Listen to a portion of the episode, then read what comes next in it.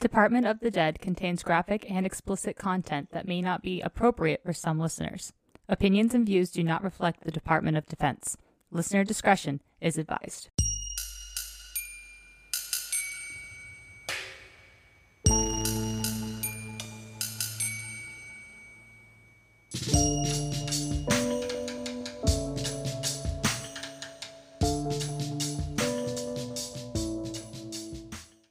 Hello, everyone, and welcome back to Department of the Dead. My name is Amanda, and I'm joined by... I don't know who wants to go first. I don't know. Hi, it's Jess. And our new special guest. I'm not sure what you want to be called on our podcast. G-Watt AJ. It's... Yeah. G-Watt's fun to say. It goes by AJ. I know I don't... Like, people really don't know my whole name and identity and all that nonsense, but like... I've had brigade commanders following me since I started this page. So it's like I need to know. People know who I am. I've had buddies message me before on the page like, bro, I know it's you. Like, what's up? So it works. It's always funny when people like put two and two together. Isn't it thoughty? Yeah, it's happened. Because I think everyone who like knows, I don't know. I haven't had anyone in a while tell me or ask if it was me that ran it. I think the worst one I've had or the most oh crap one I've had. I'm pretty sure a lot of you guys follow him. Mr. Purdy, retired Apache pilot. He's really prominent on Instagram. I have to look up his name, but he's a retired TW5 and stuff. Oh. He was the brigade guy in 101 cab with me. And I crossed paths with him like once or twice in Afghanistan and things like that. And he just came on my Instagram page one day like, hey, and dropped my name in there. Hey, bam, what's up? I was like, you know. Yeah, because I dropped a meme about 101. It was early on, and I was just kind of in a mood one day, and I just dropped a meme and took a shot at the leadership I had at the point in time. And he was like, I remember that situation. I knew it was you as soon as you posted it. I was like, oh, goddamn. But he was like, bro, he is no big deal. And we've been cool ever since. I talk to him like almost every day. Really, really, really good guy. A wealth of knowledge. So it was definitely a perk moment because he's like, oh, yeah, Colonel so-and-so follows you too. The brigade commander at the time. He's yes, we both know it's you. I know who you are. I know what you did last summer. Dude, it's jarring the first time. It's jarring the first time it happens. Then it's after a while, you're like, okay, yeah, bro, it's me. So. All right. Well, do you want to give us a short elevator pitch? Who are you? For the people who may not know who you are, G-Watt, AJ. I am the world's most nicheiest avionics meme page because it is completely unnecessary. But yeah, I did 10 years active duty between 160th, between 101st Cab and 12th Cab out of Germany. Honestly, really started this page in, 2020, like right before the pandemic started because I was doing aviation photography at the time. It's a side hobby. And I was just like, I just need someplace to get like these stories and these thoughts out of my head and stuff like that. I started posting it and I was just doing pictures with a little bit of stories and things like that. And then one day I was just like, I'm just going to post a meme, And it's been that way since. A lot of guys helped me get this page started. I don't know if they listen to this page, but I'll on station, but he's a former AC-130 pilot. I followed that guy for years, and he taught me how to edit pictures, like through, I'm sorry, I just got an iPhone recently. I'm an old Android peasant. Oh, the screen capture. Oh, he was like, hey, I was like, how do I edit pictures? How do I do this? And he was literally sending me screen captures. That's how you do it. I do that. Yeah. That's what I did when I was at Meadow. It wasn't like screen grabs from my iPhone, but it was literally like screenshots, like, step by step, this is how you go do your PC shit. Yeah. I don't know why I brought that up, but you know. Yeah, but he helped me do that and stuff like that. But once again, yeah, I did 10 years active duty. I got out. I did 2 years working at Sikorsky Global in Pennsylvania. They got bought. You know what that meant? All the contractors got laid off. Just on the verge of going back to Afghanistan. I was volunteer firefighting at the time. Just on the verge of taking a contract and going back to Afghanistan. Like, I don't want to do this, but I got to do something. My volunteer department captain was a federal firefighter in Philly. And you and I talked about this before, that I went to the prep school in 2003. So all this is going on. Fast forward 2015, he drops me a link out of nowhere. It says, apply, don't ask any questions. And it was the West Point Fire Department. So I ended up going back to West Point for 2 years as a firefighter. While I was there, got back in touch with buddies I knew in 101. They were like, hey, I don't fly anymore. I'm a firefighter. And I was kind of like, oh, shit, me too. He said, hey, you want to come back? So I came back to Fort Campbell. That's where I met you when you were on your way to where it was like Korea. The craziest thing. Can we just take a pit stop from your life story just to tell what happened? So I was getting ready to actually go to Korea, and then I realized that you were there at Fort Campbell. But yeah, you were like, "Hey, come outside with my truck." Yeah, because the thing was like where they stopped on the fucking tarmac. Yeah, where the PAX terminal is. I was a crash guy. Where the PAX terminal was, our station was butted right to there. So they walked off the plane. And I was like, went talk to my captain. Hey, I got a buddy I need to go talk to real quick. And he was like, take the truck. I drove over there, and it was like, we missed each other like the first 4 or 5 times. And it was just enough time they were walking back out to the plane.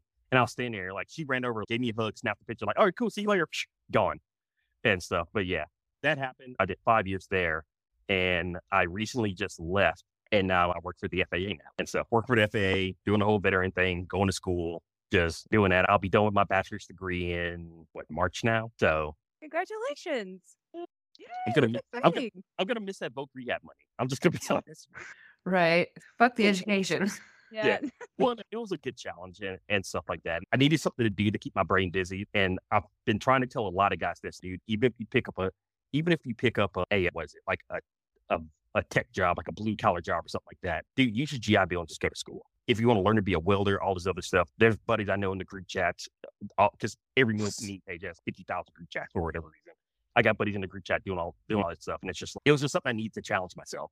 Because it was just like, I had to get over a lot of things when I got out the Army, like anxiety things and just like trying to figure out where I sit and stuff. And it was mainly just people said I couldn't do this, so stick it. Like kind of moment. So that's basically me in a nutshell. You know me, I could talk forever, and I'm definitely not gonna do that. No, but it is true though. There is something that they don't warn you about. Really, they do, but they don't. But it's a grieving process when you get out of the military. Whether it's not necessarily like you're sad, but it's like that adjustment that, like, it's a very weird thing to describe. But I think as long as you can prep for it and you kind of know what to expect, it makes it a little bit easier. I think that saved my sanity. It definitely saved, like, granted, I got diagnosed with anxiety disorders. I'm still working through that. I just hit 10 years out the Army 2 weeks ago, and I'm still dealing with this stuff. And it's an ongoing process. But honestly, like, actually, because it was called ACAP back then. Like, what is it called now? Like STFB or whatever crazy acronym they thought of. I think they're going back to TAP, but I am not certain. It was SFL TAP just last year when I got out. So I'm not sure what they changed it to. It's not right. Who's getting paid this time for the new acronym? It's SFL TAP right now. God. Yeah, it was ACAP when I got out. And it was just, we all make the memes of guys skipping ACAP appointments, go do this, whatever. But honestly, going to all those appointments, even as dumb as they sound, really helped me out. Because I tell everybody, like, dude, like the BSO appointment, I'm like, do not skip the BSO appointment. Because I went to the BSO, I dropped the guy off my medical records. He's okay, cool, come back in 2 days. In the 2 days I came back, you can claim this, this, this, and this. He did all my paperwork for me. When I left the Army and moved up to Pennsylvania, within 2 or 3 weeks, I started getting all the little appointments in the mail in the envelope saying, hey, you need to go here for this appointment. You need to go here. And it was just literally walk in, do the appointment, gave those people a piece of paper. They filled out the reports. They sent it all back to the VA. I got out in October. The process started in December. I did my last appointment at the beginning of January. And then at the end of January, I got the big manila envelope in the mail saying, hey, this is your rating. You're going to start to pay this. So like, it was definitely like having a plan. But to go, like you said, on the grieving process, I tell people I kind of relate it to the plankton meme, where you're like, I don't know. I didn't think I would get this far. Like that has become my life. I didn't think I'd make it this far. Yeah. So it's like, there's a lot of guys that end up like that. And it kind of sucks to see, because it's just like, you have a lot of guys that are just so set on getting out because F this and F that. I'm out. I don't want to deal with this anymore.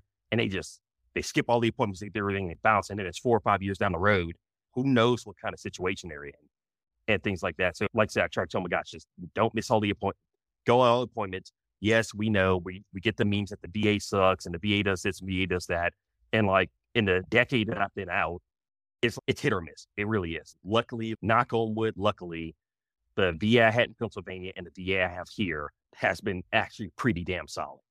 Yes, do they drop the ball every once in a while? Yes, they do. But at the same time, if they drop an appointment on me, I just can call and be like, hey, I had this appointment drop. What's up? And, oh, we had a doctor, had to call out this and the other. But then in that immediate moment, was like, would you like to schedule another appointment right now? Yes, I would like to, please. Okay, boom, we got you for this day. So Like, it is getting easier, and they do have the app now, which I thought was really cool. Dude, the app is amazing. So it's getting better. Awesome. If people are like kind of concerned, or, you know, I don't know. It honestly, automation and the power of AI is going to help. I would say this also, not to make this political statement, because I'm definitely not trying to make this political statement at all. But during the Trump administration, when the community service plan came out, it has helped me out a ton, because it's been a couple of times where it's just been like when I did my sleep test, I finally got my sleep test done there, and it was middle of COVID. They actually put me through community care, and then I got a kit sent to my house and got it done and stuff like that. And there's still snags in that program too, but the little things, it seems to work pretty good. But it also falls on your area. Like, luckily, honestly, I thought that Clarksville, this area, was going to be a crapshoot when I first came back. And I came back here in 2017, and I think it was probably 2 years ago that I was like, okay, cool, I'm going to go back into the VA, because I actually had a lapse where I didn't go to behavioral health. I didn't go see anybody. I was just, I don't want to start over again and stuff like that. And luckily, I've gotten back into therapy and stuff like that, but it's been super easy here, where you go in, hey, I need to set an appointment. And they were like, hey, look, sorry, but we don't have anybody for the next 30, 40 days, but we have this day. And they've been doing pretty good. Like, I get it. If you go to New York or Philly or any huge city, it's going to be a way bigger crapshoot. But I just tell guys, just go to the VA. Just go to the VA. It could be worse. And that's the thing that sucks. We're always going to see just the horror stories of it on social media and stuff like that. Obviously, we saw it a couple months ago, the guy in his truck who was like, hey, they keep changing my things. Yes, like, that was a complete, like, crapshoot of a situation. And it's just, I think people didn't need to know, yes, shit like that still does happen. This is not a family podcast, is it? Oh, no. There's explicit. Okay. Yeah, so, no, you're good. You're going to see shit like that. And I don't think it does need to scare guys away, like, because I think guys are seeing that kind of stuff and not going to get the help that they need. Yeah. And stuff. And it's just getting to the system. Even if they say, hey, it takes 30, 40, 50, 60 days to get an appointment, you're in the system. Because, like, my dad was in the Army in the 80s, and my dad never went to the VA for anything. And my dad just started trying to get to the VA like 2 or 3 years ago. And it's a nightmare for him, because they had paper records back then. So, like, they don't have any records of my dad. Like, he has his DD-214 and things like that, but, like, they can't go and look at his records. And so, granted, it's different for us in the digital age, but it's just, also, since there's a 30, 40-year gap between service and him trying to come to the VA, that it's just like, hey, you got to get in the queue. Like, just because you're in the Army in the 80s doesn't put you to the front of the line. Like, you got all these guys that are here, and you got to get in line with your turn. So it's just like, I just tell guys, get into the system, because even if you get into the system and you don't go for 4 or 5 months or a year, 2 years, you're still in the system. So when you decide that, hey, I found you want to get the help I need, you're in the system, as compared to starting the process all over again. It's like, I've seen so many people just skip it and then try to come 4 or 5 years later. And then that's when you see a lot of these guys too, like, oh, the VA sucks. And it's like, you didn't do anything for 5 years. Yeah, no, they really do say that. And that was what my VSO told me. So not to make this a VSO podcast, because we are going to get into other things, but we wanted to do an intro to... But no, it does, like you said, I just want to reiterate what you had said. Even if you don't, it could be an ankle. You roll your ankle one time in the Army. It still happened in the Army. Document it. Even if you get 0% and they look at it like your ankle is fine, whatever. If you have issues later with your ankle or your knees or your back, like you said, you are already in the system. Even if it's at 0%, you still get that appointment a little bit earlier. So exactly, you know. It helps. But speaking of post-Army activities, we're getting into it now. Okay. So after our lovely intro, I was thinking about this, and correct me if I'm wrong. So not correct me if I'm wrong on this, but our topic today is, we're continuing with Antarctica. We're doing a short video, and we're going to talk about it. But before we do, Jess and I, we kind of got into Antarctica. If you haven't followed our Patreon or the Goals Room, it's when Thought's not able to join us because work. So we have the Goals Room. But one of the things that we talked about was Buzz Aldrin being one of the people that visited Antarctica. And my bong is named Buzz Aldrin. It's a reach here. It's a reach here at all. But I decided to go with the history of bongs. So it's really short. I'll do this quick little overview before we start getting into it, but it's actually interesting. I learned a lot of stuff. A bong. A bong is a filtration device predominantly used for smoking cannabis, tobacco, or other herbal substances. Functionally, they are akin to hookahs, but they're more portable. Hookahs, long tubes and stuff, that's more of a sit down. But I mean, still, a bong is pretty much sit down too. If I'm going to sit down and hang out for a bit, I'll probably get my bong out. Show us. Oh, show you. Yes, that's right. I did have a... Show us Buzz. It's okay. Everything's fine. Nothing glass fell. It wasn't glass, but I'll show you what this looks like. This is quote unquote the Tesla of bongs. You can put this little guy. I need to look up what it's called, but this was my present. My fiance got this for me as my getting out of the army present. It's machine washable. Wow. It is dishwasher safe. So you could throw it in the dishwasher to get all that stuff out because, and it's important to clean your bong, and we'll get into why. So the term bong is actually derived from the Thai word baung. So it sounds like bong, but it's just spelled differently. Referring to the cylindrical tube or pipe traditionally made for tobacco. Bongs have a historical significance, tracing centuries in regions such as Laos, Thailand, and Africa. Water bongs, however, like this little guy right here, were introduced in the Ming Dynasty in China, which spread because of the Silk Road. So they migrated. And actually, Empress Dowager Cixi, it's spelled C-I-X-I. I'm just going to call her Cixi. So Empress Cixi was buried with 3 unique bongs during the Qing Dynasty. So notably, the earliest Western mention of bongs was in the McFarlane Thai English Dictionary in 1944.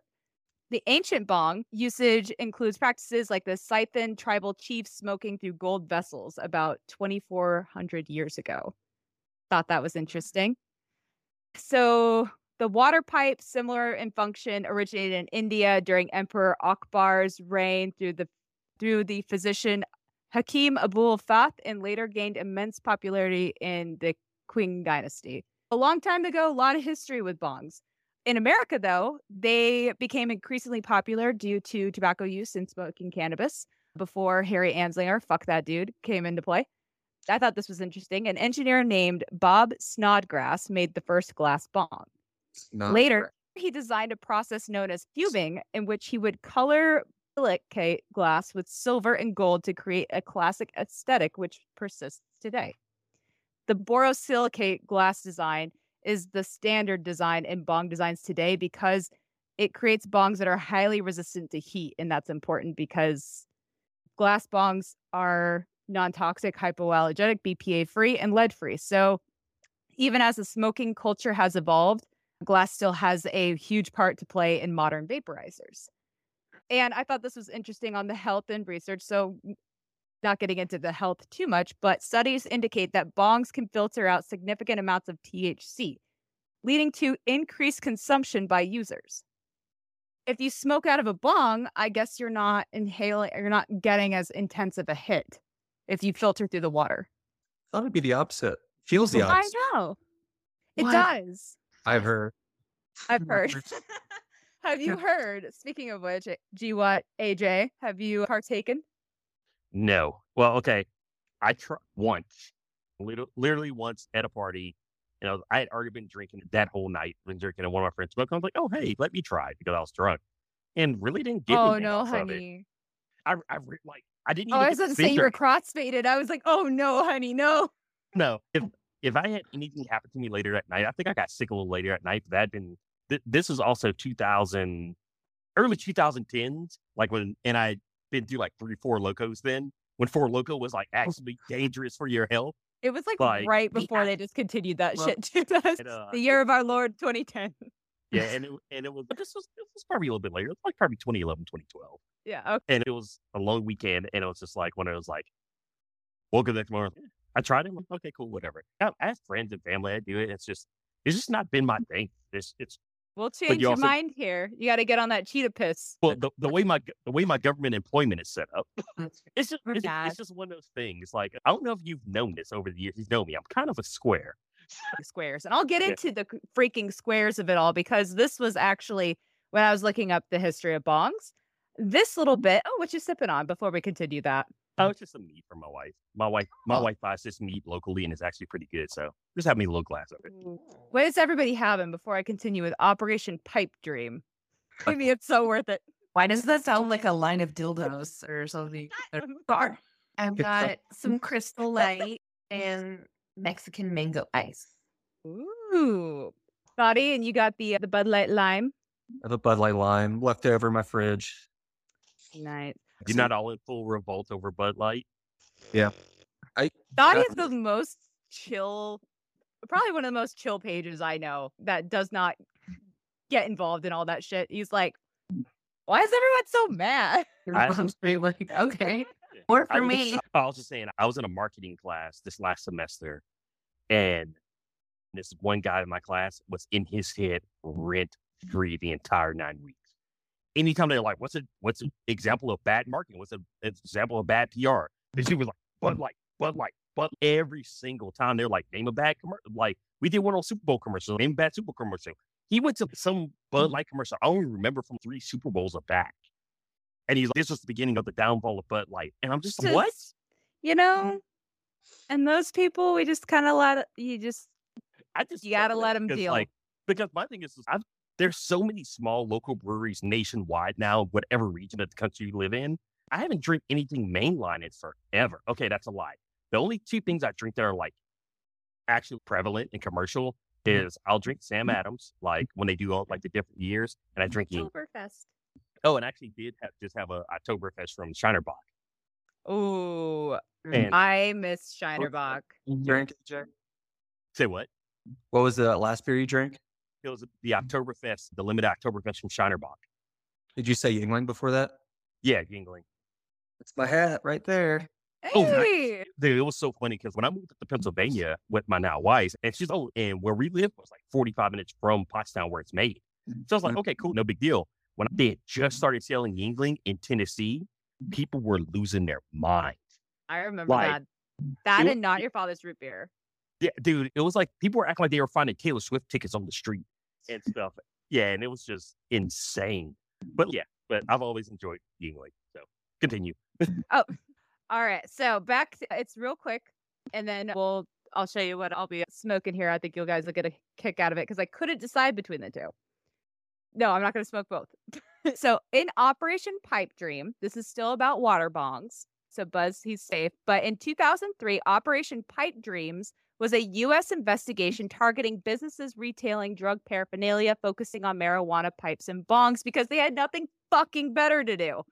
So the seldom used statute was invoked for this operation, and most were centered in Iowa and Pennsylvania, leveraging the statute's restriction against using interstate commerce facilities for transporting drug paraphernalia.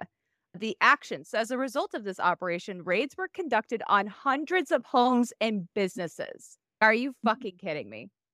55 individuals faced charges related to illegal drug paraphernalia trafficking. Out of them, 54 were subjected to home detentions and fines. Now here's where it gets interesting. Tommy Chong's involvement.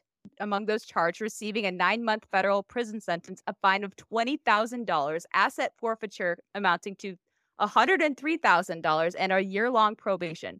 Chong faced these charges for his association with Chong Glassworks and Nice Dreams, companies founded by his son, Paris, specializing in high-end artistic bongs.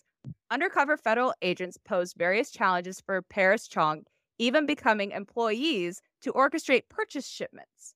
So these fucking nerds were just infiltrating. They had nothing better to do. Nothing better to do. And I'll get into how much this shit costs. Sorry. So Chong's sentencing was particularly severe, with federal prosecutors condemning his movies for downplaying the seriousness of drug-related offenses. And the estimated expenditure for Operation Pipe Dream was over $12 million. Jesus Christ. Involving 2,000 law enforcement officers. For fuck's sakes. But this happened almost 20 years ago, so it's changed a lot since then. Thank God. But Iowa still, they're a little iffy about their laws. Anybody know anything about Pennsylvania's laws? I would have to ask my wife about that. Because she still has family there. Or I can just Fired the old Google machine. They suck, but that is my history of bongs and fun little trivia facts. And because we are kicking off October, this is one of the pre-rolls that I'm not smoking yet, but it is called, sorry, it is from Capital City Chronic. They donate 100% of the proceeds. As you can see, the pink, it is for breast cancer awareness. And the tagline is smoke a boob, or wow, save a, I haven't smoked yet. Save a boob, smoke a doob. Boob, all right. And no, it gets better. So this one is a sativa and it's infused with keef. So clocks in at a 28% total THC content, and it is called Hakuna Matatas. And this next one that I have, which I'm thinking of doing this one, I don't know. So I'm going to let you guys decide for me before I smoke this, but this is from Captain Yeti. I don't think, I feel like I've smoked their stuff before, but this is, oh God. Oh yeah, I might smoke this one. Now that I think about it. This one is called Thick Thighs and Spooky Vibes. So this is their Halloween collection from Captain Yeti. And this is a hybrid hash pre-roll. I was thinking about smoking out my bong, but I also didn't want to clean it. But the reason they say glass bongs are the standard, and to clean them because you don't want to be inhaling like old bacteria and like gross shit. So clean your fucking bong if you're able to smoke and participate. That said, our topic today is back to Antarctica. But I found this video, and how I described it to my fiance is Antarctica is icky.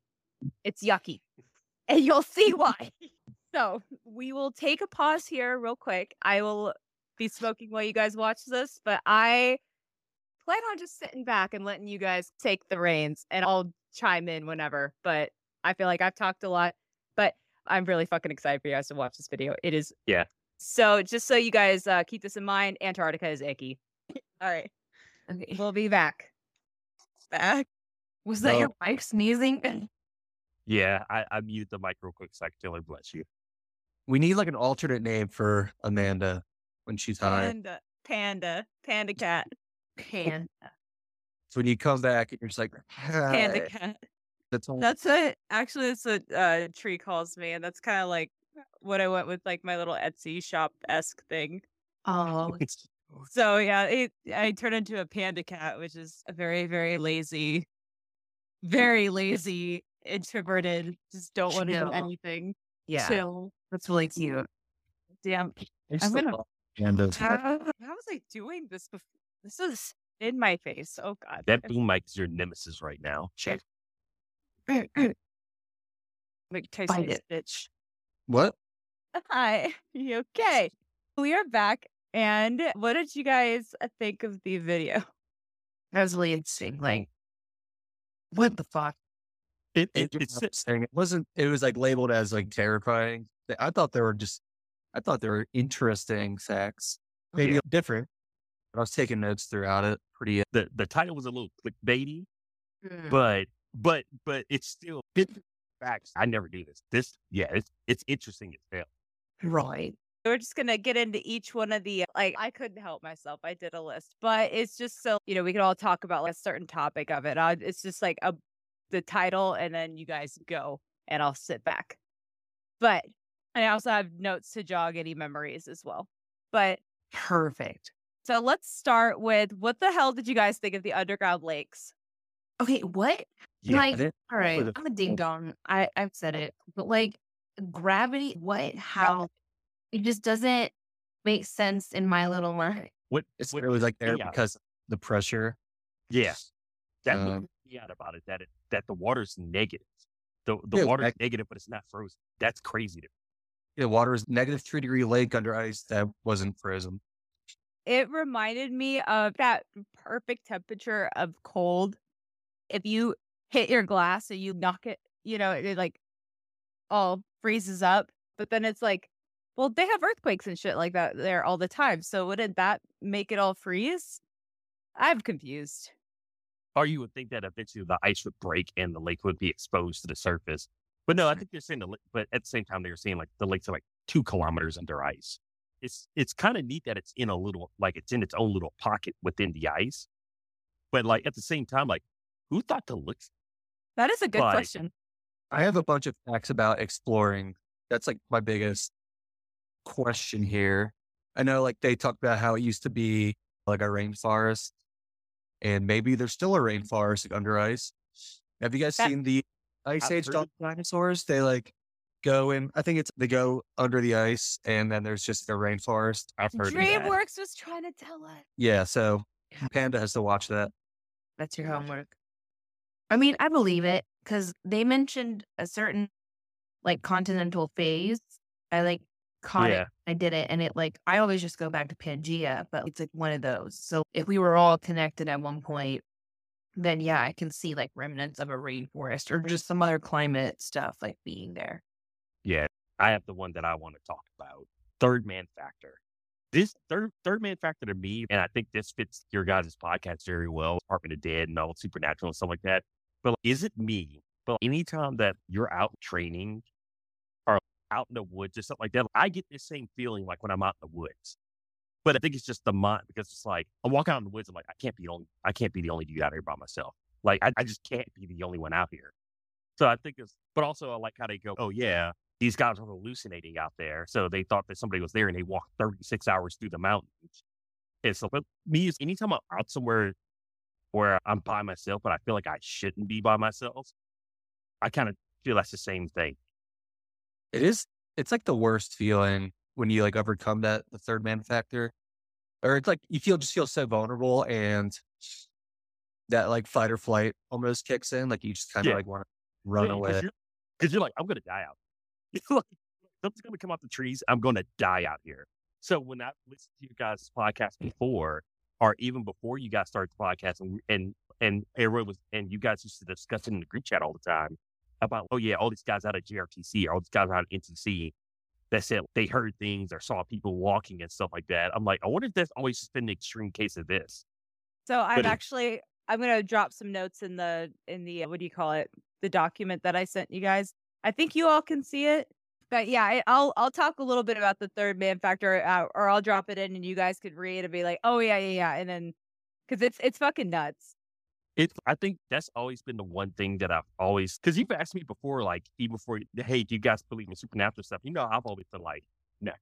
And it's not because I don't, it's just, there's just some things I don't, but third man factor is one of those things I feel that I can be like, okay, cool.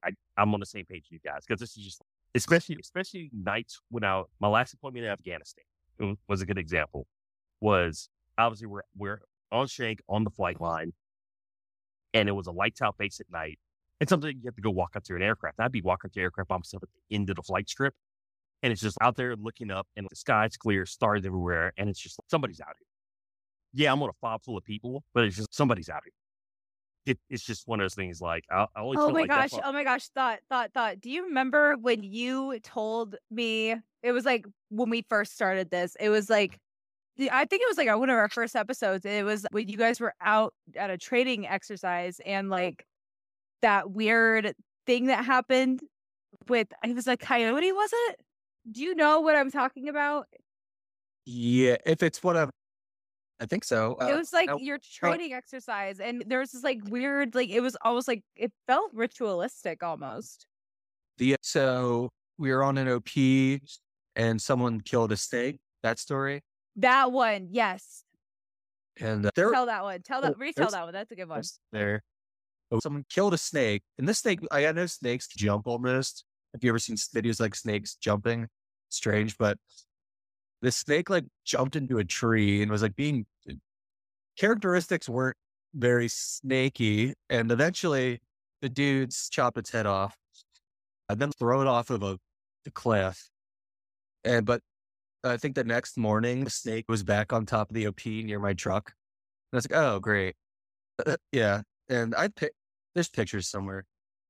And then kind of like how fucking from Blair Witch Project. I don't know what it's called, but like the sticks that are tied together and like the Blair Witch Star, those were popping up everywhere.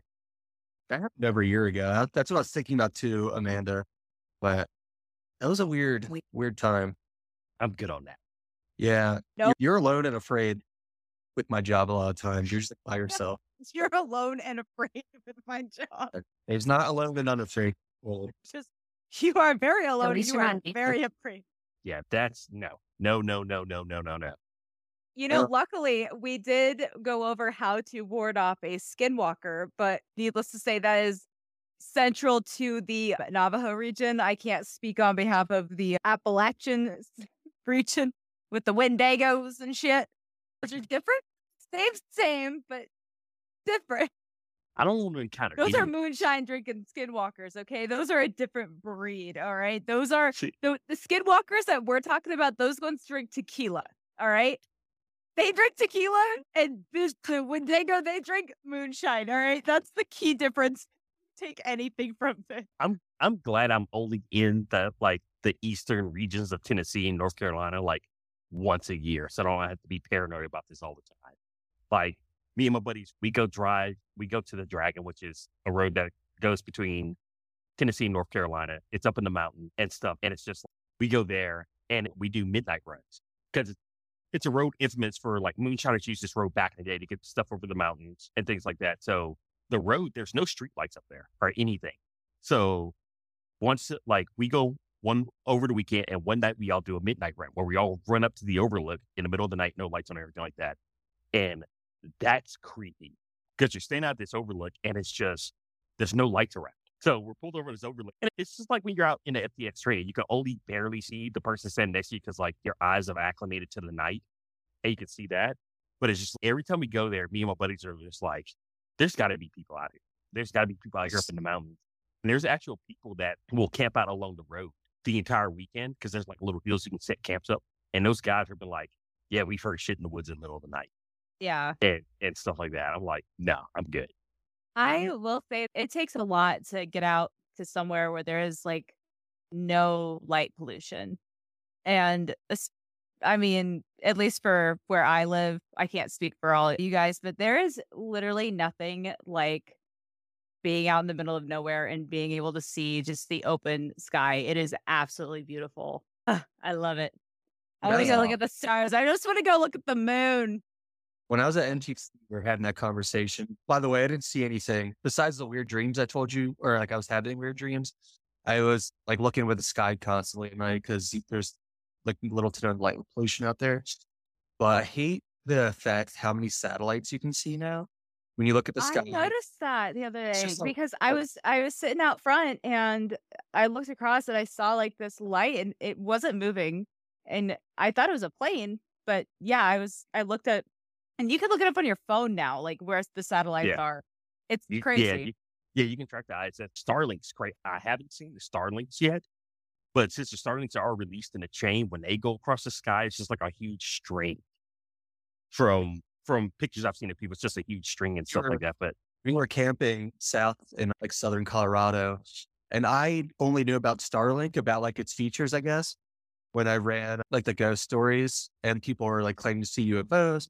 And then I would get corrected saying, no, that's just Starlink. Looked into it. And then, 3 years later, I was camping and I see what is Starlink. It's imagine just a shooting star, but a bunch of shooting stars kind of chained together and moving across the sky. And that's what it looks like.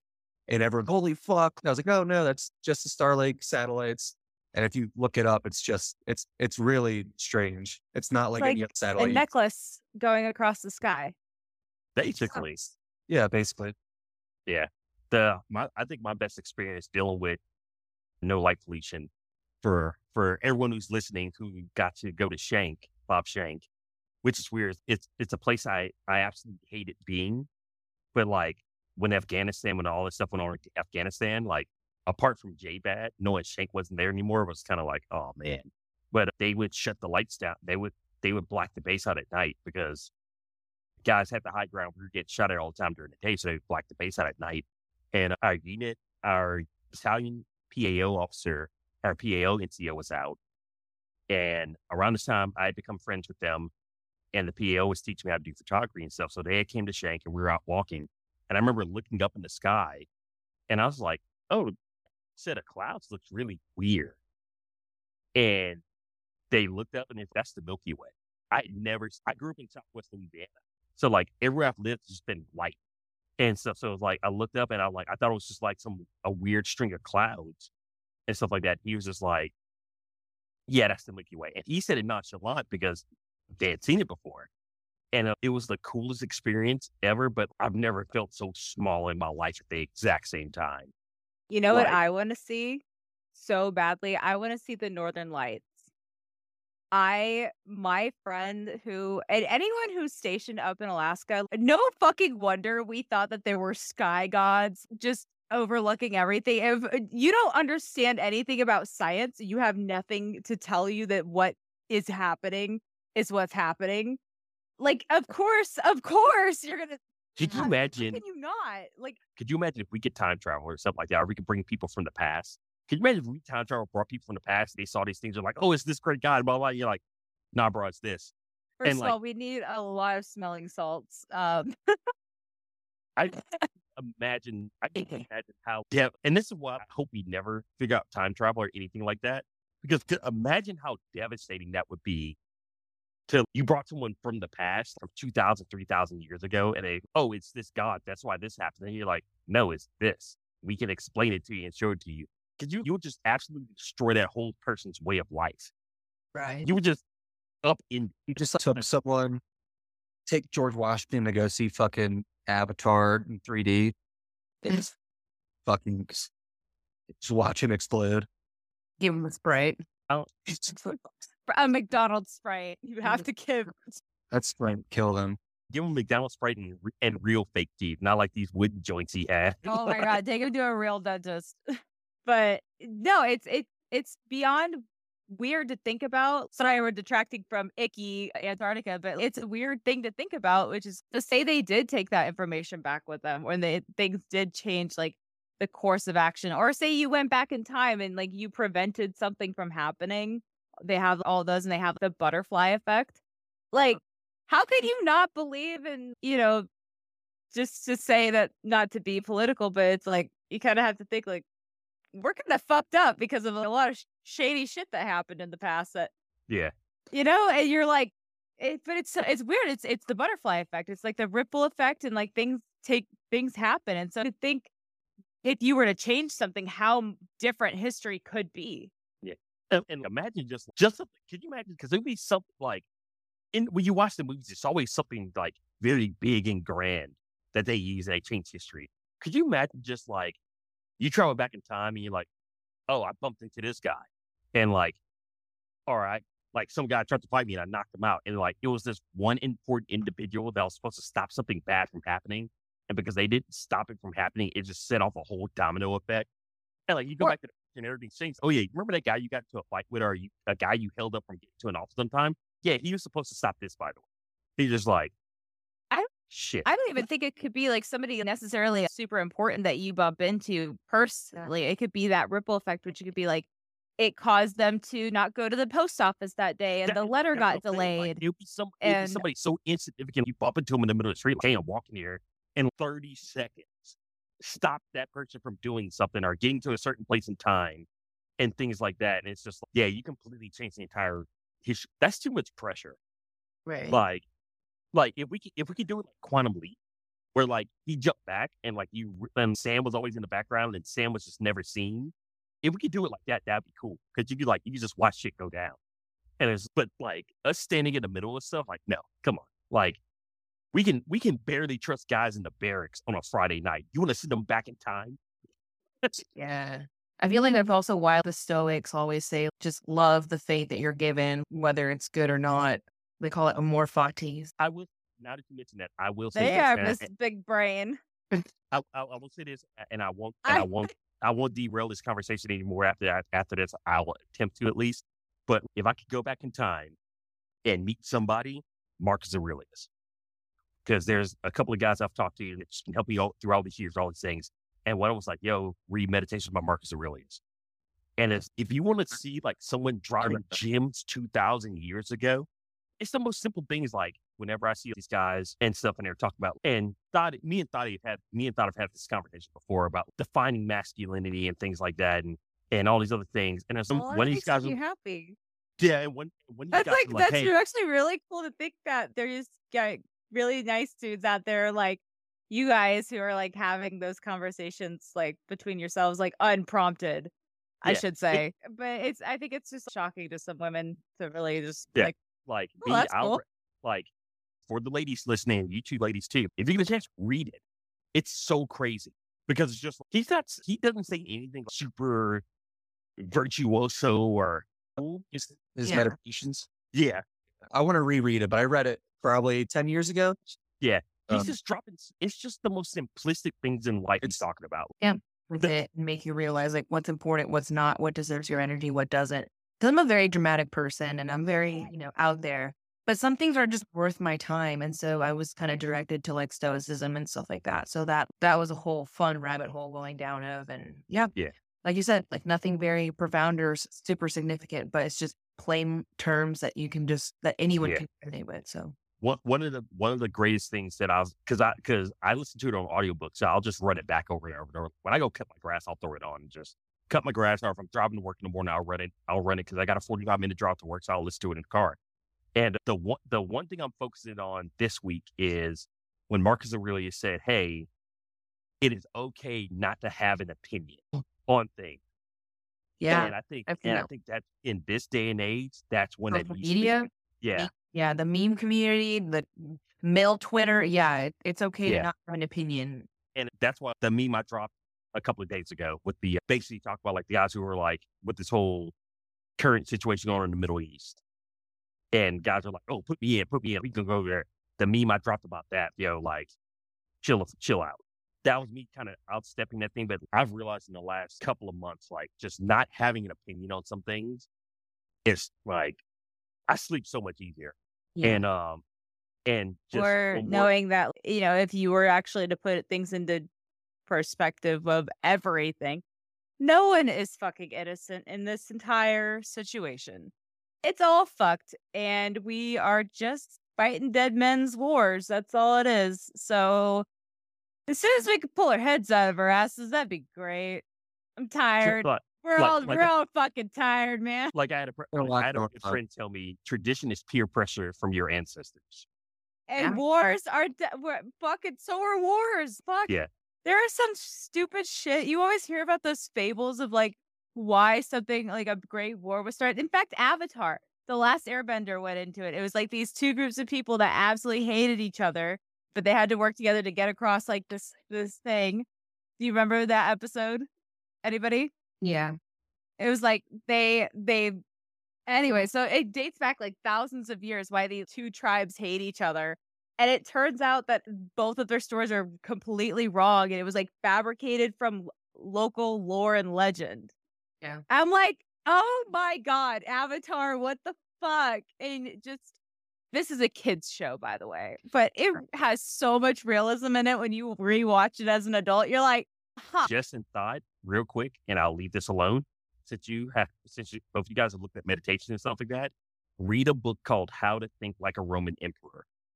It's written by a Scottish psychotherapist, and it's cool because he kind of gives a biography of Marcus Aurelius, because everyone knows if you study him, like he dealt with a lot of physical ailments and illnesses throughout his life and things like that. He like breaks the book down and then goes, oh yeah, this is how I treat my patients with it. And he starts talking about like anxiety, like how to deal with anxiety, how to deal with like, that's really cool, people's opinions of you and things like that. It's great. Mm-hmm. So yeah, I'll check it out. Thank you. Can I steer this back to Antarctica real quick? Yes, please. Sorry. Yes. What's perplexing your mind? Yeah. Because there's a lot that's perplexing. Yes, lots. I need to. If you can see this list, are you guys able to see the list? Yeah. Yeah, I see it now. Okay, cool. Well, yeah. This is about, I guess, civilizations. Yes. I guess it all comes back to money and how hard it is to like venture that landscape up there. But we're searching for civilizations on Mars and other planets, sending ships, outside the galaxy looking for signs of life. And like, there's all these facts that talking about this video anyways, pointing to Antarctica, like that possible pyramid, all these artifacts, all these like UFOs scattered and meteorites. Why? Again, I know it's probably hard to get up into the ice, into Antarctica.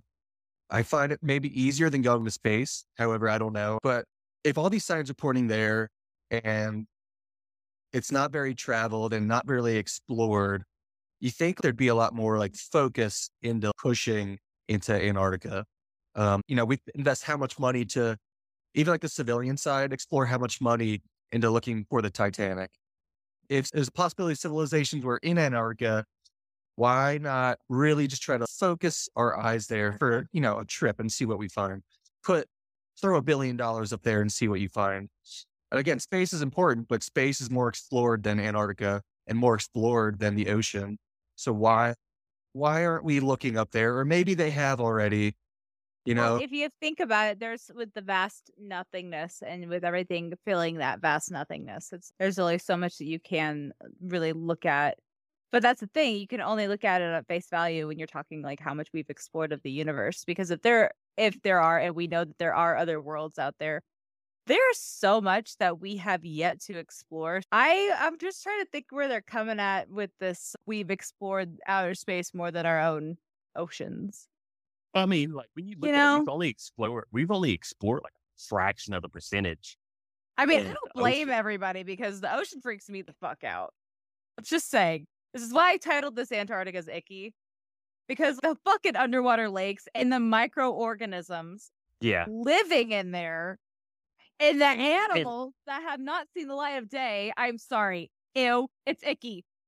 Here's a question, though, about those microorganisms. I wonder how many came on the meteorite that they're talking about. Like, all these meteorites are strewn about and things like that. So I wonder how many could have survived re-entry into the atmosphere on a meteorite, broke up, punched down into the ice in some area, and like these microbes are from another planet. Like, do I think they're going to like take over the world? No, but it's like, it would be cool to be like, hey, look, because especially like in the video, they were saying like, we've never found these microbes anywhere else on the planet. It's just one of those things. It's just one of those possibilities. Is this where theory, because this is fucking weird. Okay, I'm going to throw this knowledge in here because I actually wrote this down in another spot. But when we're talking microorganisms that crash landed on our planet, okay, we're talking the octopus and the squid. Also, there's octopus and squid in the Antarctic Ocean, and it sees, and it freaks me the fuck out. They're just so alien, you know? They're so alien, but then you think, oh, well, they had time to adapt to our environment over millions and millions and millions of years. And get this fucking weird fact. Okay, here's something you could take to trivia night. All eels across every single eel in the world, every eel can be traced to the Bermuda Triangle. Oh, I hate it. I don't like eel sauce. Fuck them. I don't like that one either. I hate this. Awesome. I hate this so much. It probably was a meteor that crash landed in the Bermuda Triangle, and then boom. I'm not okay. Scared of us. What was that about? How do they even like figure that shit out? I don't know. Someone's got this job. I don't know who came up with the job. How long ago this job came about? I mean, yes, there are like specialties and everything, but there's like specialties with everything. Like plants, there's animals, microorganisms, there's rocks, there's scientists, there's nerds for everything. And all these nerds fight, and all these nerds want to be like the one that's published and credited. And so this is where we get shady science. Sometimes who the fuck wants to be at all? Yeah, wants to be at all? Yeah, these seem like in the movies when like they like, hey, we need to talk to this one scientist, and like they go through all the doors, the key cards, and everything, and you're just like, yo, I'm just going into the basement of a basement of a basement, and it's these like 6 levels down in the ground, like in a room just with some bunch of Bunsen burners and no sensitivity to light. That's what it seems like to me. It's just some guy that like that's in a lab somewhere, and they're like, hey, just do your thing. Yeah, this guy was kind of weird, so we can't get rid of him, so we just don't do this. And then he finds something like this. I can throw in something weird about this. So I didn't realize this until after I moved away, but I did at one time live in Virginia. And when I moved back to the Midwest, in the high school curriculum, we had to read The Hot Zone. And I'm reading it was about Ebola. And the Ebola scare in the United States, in Ruston, Virginia, I think, I can't remember. Sure. It was like Ruston Town Center or something like that. It was like Northern Virginia. If you know the area, I'm kind of high right now, so sorry, but it's like, I want to say it's Ruston. But I remember going ice skating there with like my friends from middle school. Like we went ice skating in that area, but like apparently there was a bio lab out there, and like a couple years back, fucking, they had this whole Ebola scare with these monkeys and these chimpanzees. Monkeys or chimpanzees, they were sick. And do you guys know what happens when you get Ebola? And yes, this does relate to Antarctica because there's probably some Antarctic Ebola down there. They don't want, don't want it up there. Don't you bleed out from everywhere with Ebola? Yeah. Yeah. And you know what gets freakier? Speaking back to Antarctica, can we talk about the fungi? Yeah, that was... Jess, you're muted. That was creepy. Jess, you're muted. That's just Antarctic shrimp. What about shrimp? I want to eat Antarctic shrimp. Though. Gotta have them. They got us. We're different. Okay, wait. I wanted to say something. I think that they're using the penguins and these fucking meteorite showers to claim Antarctica as inhabitable because that's just like a scapegoat, right? But they have some cool agreement with aliens down there and they're keeping something from us. I don't know what. Civilizations, for one. Can we just real quick? Something there. Okay, wait. We were kind of talking a little bit about the fungi. We could come back to the Arctic shrooms. I just want to say that. They're holding back Antarctic shrooms. The ice holes, though. Can we talk about the ice holes? Ice holes. Attack on the ass. Oh, yeah. What about them? Just kidding. They're so icky. And go ahead. That part was low key gross with the fungi growing in Antarctica. That part was We'll go back. Let's before we go to ice holes, assholes, the Arctic fungi. Okay, harsh realm. All right, we're getting in Antarctica. The ones that eat petroleum. That is so cool. Like the real MVP. I didn't know that. That's awesome. Snacks. Mm-hmm. So. Says that over 1,000 different fungi species have been identified in Antarctica, though more than likely remain undiscovered. So there's probably more, and I hate it. I want it to all be discovered, and then we're just like we're done, and we're like we're no more, no more discovery. We're done being surprised. Yeah, everyone take a break. Yeah, we're done. I can go home. We're good here. And I'm like, it's just not okay. And why are we sending more drones out is my other question with this. So we can discover the most and just be done with this whole bullshit. I'm tired of it. It makes me ill. Yeah, well, I'm just like annoyed. I want to know these things. Tell us. You know, they come out over the years about secrets and stuff. Hello, tell us about Antarctica. What's going on? Maybe when we're like on the brink of something horrible, they'll be like, oh yeah, by the way, there's like a huge giant in Antarctica. We're keeping him at bay. Yeah, we feed him penguins. Animals are there where there's no, what they call it? No. They call it a forbidden sector. Like how many other forbidden sectors are there in the world?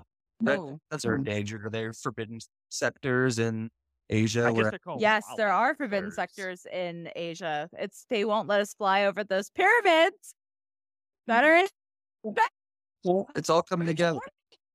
That I call them in the regular world, wildlife reserves. Well, you can't hunt here. You can't do this. You can't do that. It's because they flew over in China. At least they flew over what looked like a pyramid, which in Antarctica there is an outline of a pyramid that was part of it. That was in this video was.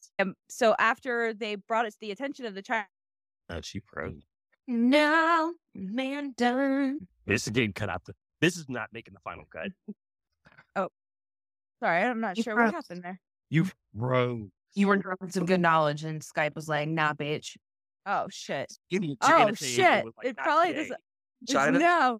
Would I leave off China? Okay, yeah. China was like, nah, bitch, you can't be watching what we're doing. And they're like, ixnay on the flying over our pyramids, nay, and forbid everybody from flying over their pyramids. And I forget where it is, but it's in my notes somewhere. I will look it up later.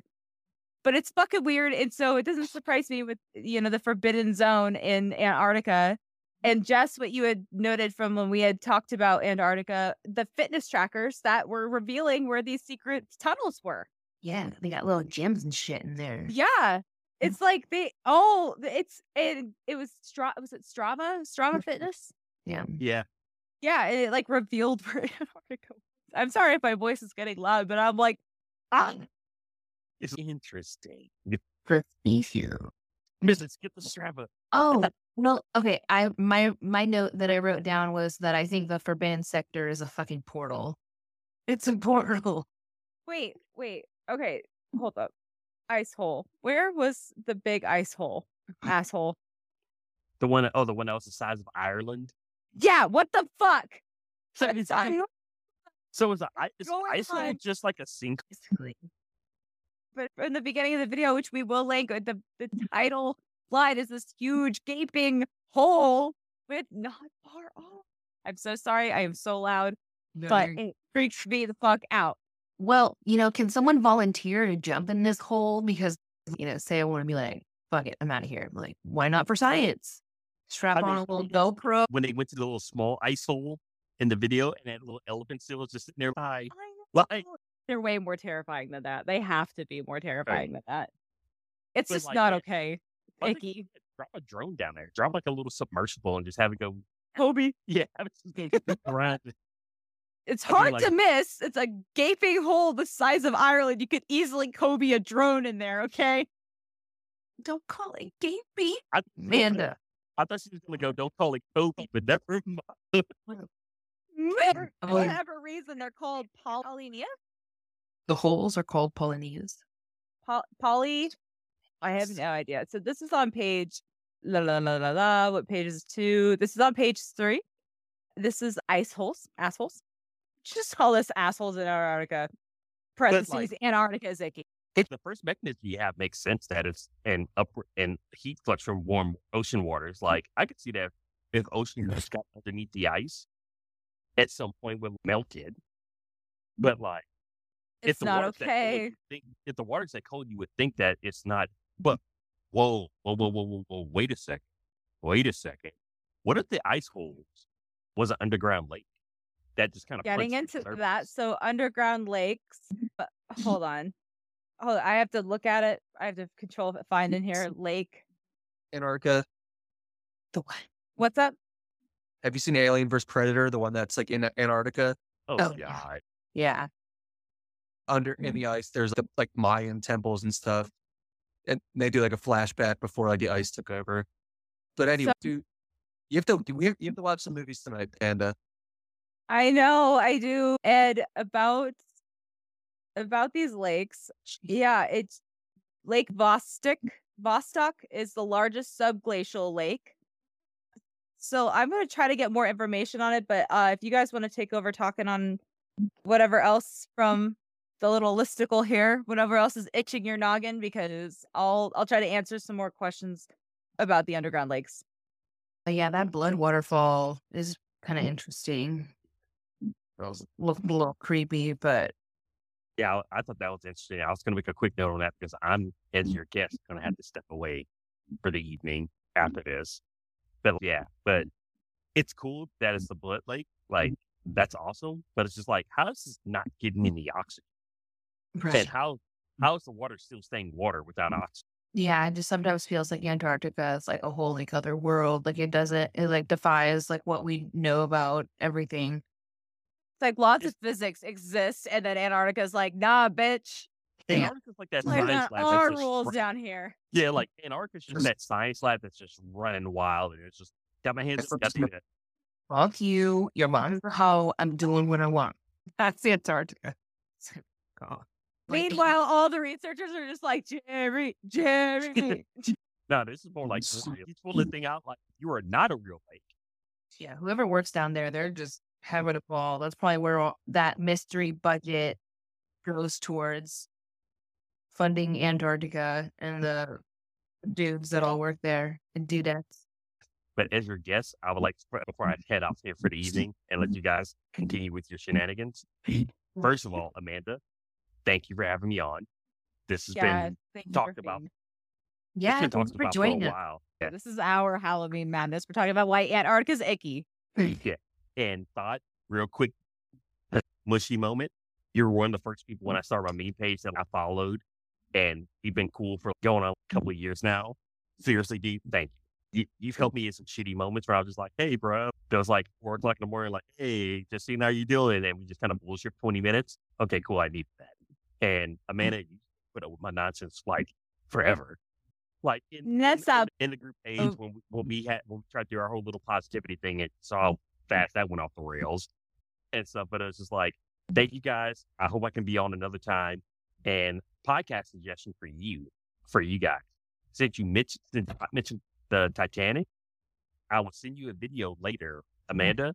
There's actually like a government reason why Robert Ballard found the Titanic. I'm not okay. It's actually not bad. When the U.S. lost the two nuclear subs, the U.S. lost in the 50s and the 60s. One was the Thresher and one was the other one. Oh, yeah, that, yeah.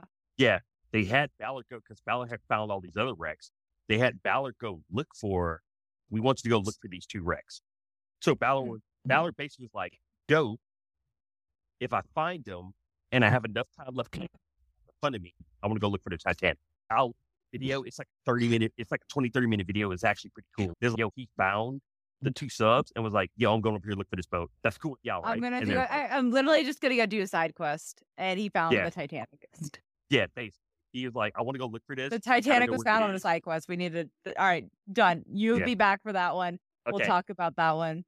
All right. I love you guys. I'll talk to y'all later. Love you. All right. Bye. Love you, dude. Bye. He's so nice. I'm so glad that we had him on. Well, it's up to you guys if you wanted to talk a little bit more, if things are still itching your noggins. I guess we could just wrap up with that whole Atlantis thing, the last one. Yeah, that was something like, it kind of combined a lot of the different elements of it, like lost civilization, shifting continents.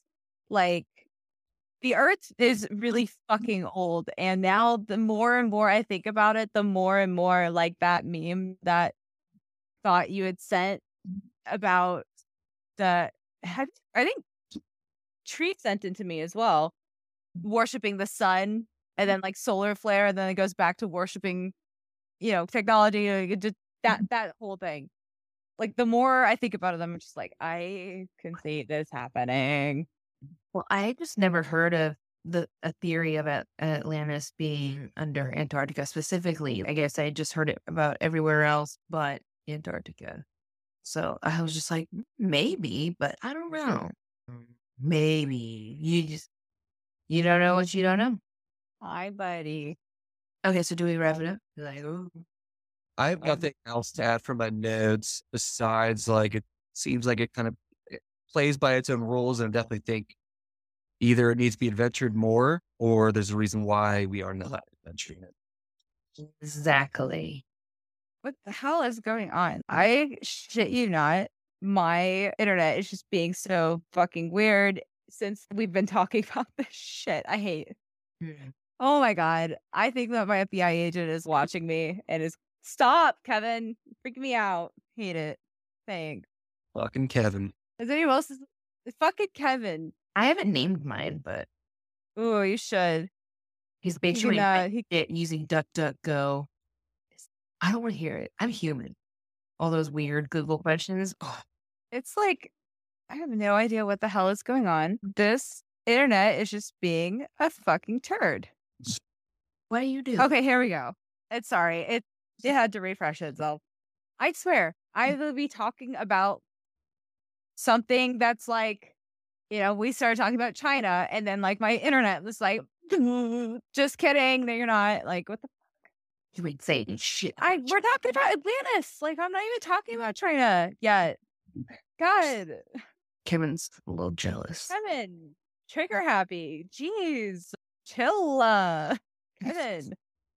Daddy, chill. I fucking hate that name. Can you edit that out? Kevin? Whatever. Kevin? Yeah. Really? Oh, shit. That's like a big part of my guys' perspective. Sorry. No, but I love Kevin the kitten. Oh, he's so cute. Oh, yeah. Oh, that Kevin's a cute Kevin. Not all Kevins, not all Keith. I don't know. Most K names don't get along. Vendetta against K names. Okay, hold on. I got a little bit more on some fucking Atlanta shit. Here we go. Dropping it in here. I already had this article plugged. So the origin story coming from Plato.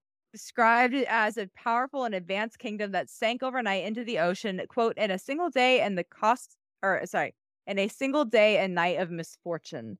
So the Antarctic connection is modern theorists suggest that Atlantis must be in Antarctica, hidden beneath layers of ice. They only is seen in satellite imagery as a potential evidence. Additionally, the idea that Antarctica might once have had a warmer climate bolsters this theory. So Pangea, before that, like, it's just, we're waking up ancient fungi, and I hate this.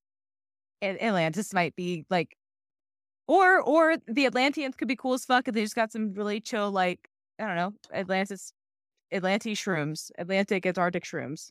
Yeah. Crossbreed. We'll crossbreed in action. Body. What do you think, Thought? Maybe Atlanteans had some seaweed. Do you think? Oh, seaweed. Sorry, I'm glad someone got it. What? That's an excellent dad joke. I keep saying it took me like I was. I got it. I love it. But what kind of? Okay, so you're in Atlantis. What? How are you doing? How are you smoking? If you're an Atlantean, I'm gonna find a way to light my blunt underwater. I bet you they have vaporizers and shit with their crystals. We took one of those underwater pocket scenarios. Weed tea. Yes. Or in SpongeBob, how Sandy cheats, where's that little globe thingy in there? You just. Oh, you cannot tell me that Milo and, oh my God, what is the princess's name? Fuck. What's her name? Wait. From Atlantis? Milo. The movie? Milo and Kira? You got me there. Anyway, you cannot tell me that she was not just lighting her shit up with her little crystal. That was like her little torch. Oh, no, that was her. That girl ripped dabs, okay? She was a dab queen. Oh, my gosh.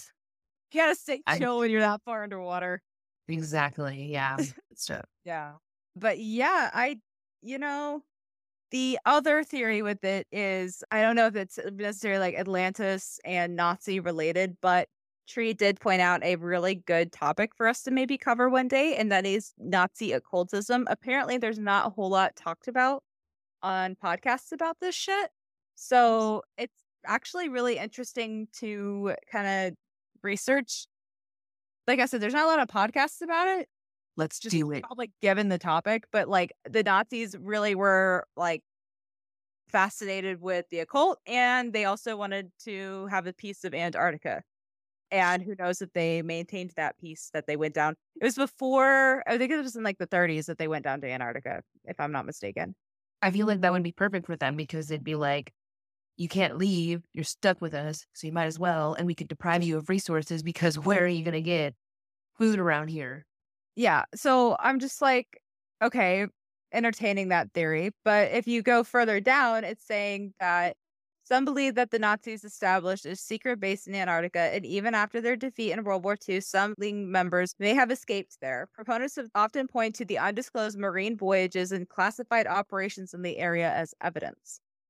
So debunking, however, there are no concrete evidence to support these claims. Most historians believe that while Nazis explored parts of Antarctica, they did not establish any long-term bases, and that the conditions in Antarctica are incredibly harsh, making the sustainability of such a base very challenging, but not if you have the help of ancient aliens or lizard people or Atlanteans or whatever the fuck is down there. I'm not saying that I believe that Nazis are actually down there, but, you know, if in whatever simulation, alternate universe, this exists.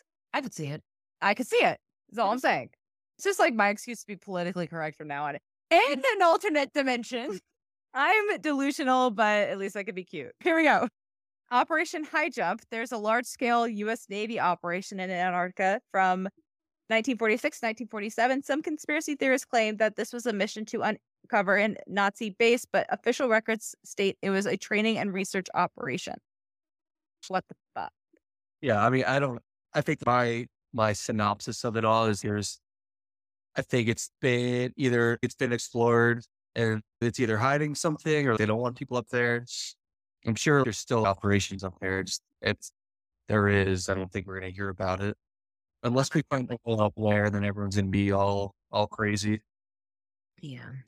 Or unless you're like a bedside nurse and you get to hear like really cool deathbed stories. And then they just, I was the top secret squirrel in Antarctica and I did this with aliens. And then you're just like, what? Tell me more, motherfucker. Come back. This, so do NDAs like count on your deathbed? What are they really going to do? Yeah, because you're dead.